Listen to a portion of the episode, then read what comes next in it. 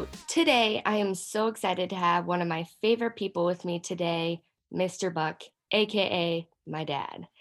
Mr. Buck is a retired special education teacher of 26 years of teaching in public schools and an amazing inspiration in my journey of becoming a special education teacher myself. Mr. Buck, I'm so excited to discuss with you about some of the crazy stories that you have had as teaching as a special education teacher. So, I want the people to get to know you a little bit better with some of your teaching experiences. What grade levels did you mostly do, and what kind of setting did you do? Resource, life skills, what kind? Well, First, thank you for having me, Haley. Uh, my background was 25 years in a resource setting and one year in a uh, self-contained behavior classroom. So most of my career was in a resource room with grades K through six. Awesome, awesome. So, teaching for 26 years, you've dealt with a lot of interesting students and parents and staff over the years. So, I know you have some great stories to tell since, you know, you're my dad and you have, you've already told me so many of them. But today, let's just focus on one. So, to this day, what makes you feel like you made a difference in a student's life? What's one story? Uh, well, I I think uh, when we're in the in the job and we are dealing with kids on a day by day basis, we sometimes forget that they really are just kids and they do grow up. And the some of the most fulfilling experiences I've had is when I have run into one of my former students after they have become an adult and they let me in on what their life is like now. And so the story I want to tell you is about a young man who I first uh, he first got into my program when he was in second grade. He was um, diagnosed with ADHD and he had some, at times, severe behavior problems. So he kept not only myself, but his regular ed teachers on their toes. Uh, but the thing that really stood out was he had a mother that was very supportive of him. And she often uh, held us accountable to make sure we understood that he really deserved the respect and the best job that we could do for him. And it was challenging. And when he was uh, about in fifth grade, I moved on to a different school.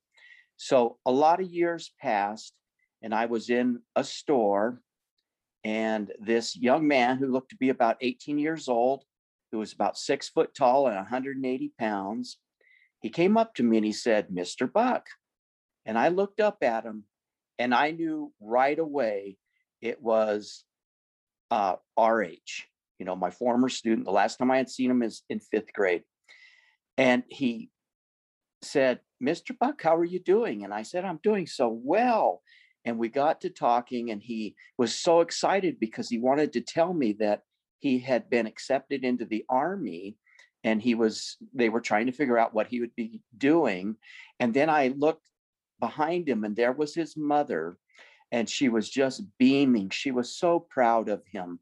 And i was so proud of him too because um, he he just had his future in his mind. He knew what he was going to go do and he was on the way and it's it reminded me that way back when he was that you know youngster in school no one would have probably thought that he had a chance of being successful and yet here he was standing right in front of me and he was ready to go join the army and they were going to take him in. And i looked at his mother and and we both had got a little teary eyed i know we did because her her she was so proud of him and i was so proud of him and it just formed it you could just see that the three of us working together all those years ago it really did pay off and here was this young man ready to go out into the world and i told him that he he just he had it together because there's so many young people at his age 18 that don't know what they want to do and yet he had his plan and he he knew where we, he was going. So i guess the point of the story is um, boy you never know where they're going to go and sometimes those day-to-day activities uh, that, that can kind of drag you down but they really do grow up sometime at some point and they go out into the world Wow. Yeah. What a great story, Dad. Um, so I definitely experienced this as well. Like seeing my kids grow up. I haven't yet experienced them turning 18, but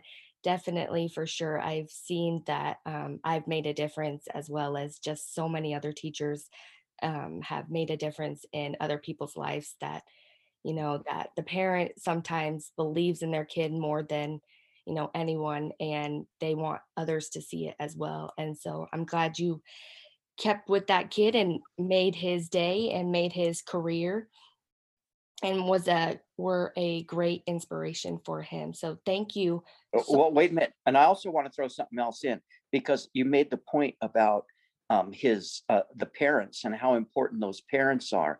And really, his mother was instrumental in this because oftentimes she held our feet to the fire to make sure that we did our best for um, her son. And at times that's kind of hard to deal with. But you know what? If it wasn't for her being totally behind him, uh, he might not have succeeded the way he did.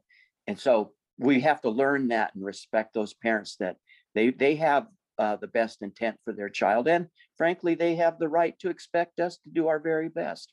Yeah, agreed, agreed. I would definitely have a parent that's more involved, rather have a parent that's more involved than not involved, because to me, it's like a teamwork um, kind of job. It's, you know, if they have my back, I got their back, and we're both trying to make sure that the kid succeeds. And if a parent is on me, I think of it as a compliment in all honesty of they really want me to see the best in their child like they do um, themselves. And so when a parent is telling me, hey, he can do this, I'm going to make sure that that happens. So um, the parents are huge in all reality of making sure that a kid succeeds for sure.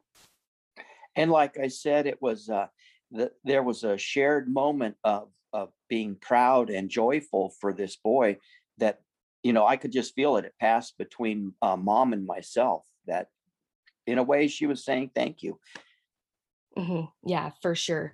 Like it's, you don't even need necessarily words. It's just like when you see someone that like you valued a lot and they valued you, you don't even need words necessarily to communicate it. It's just, it's there.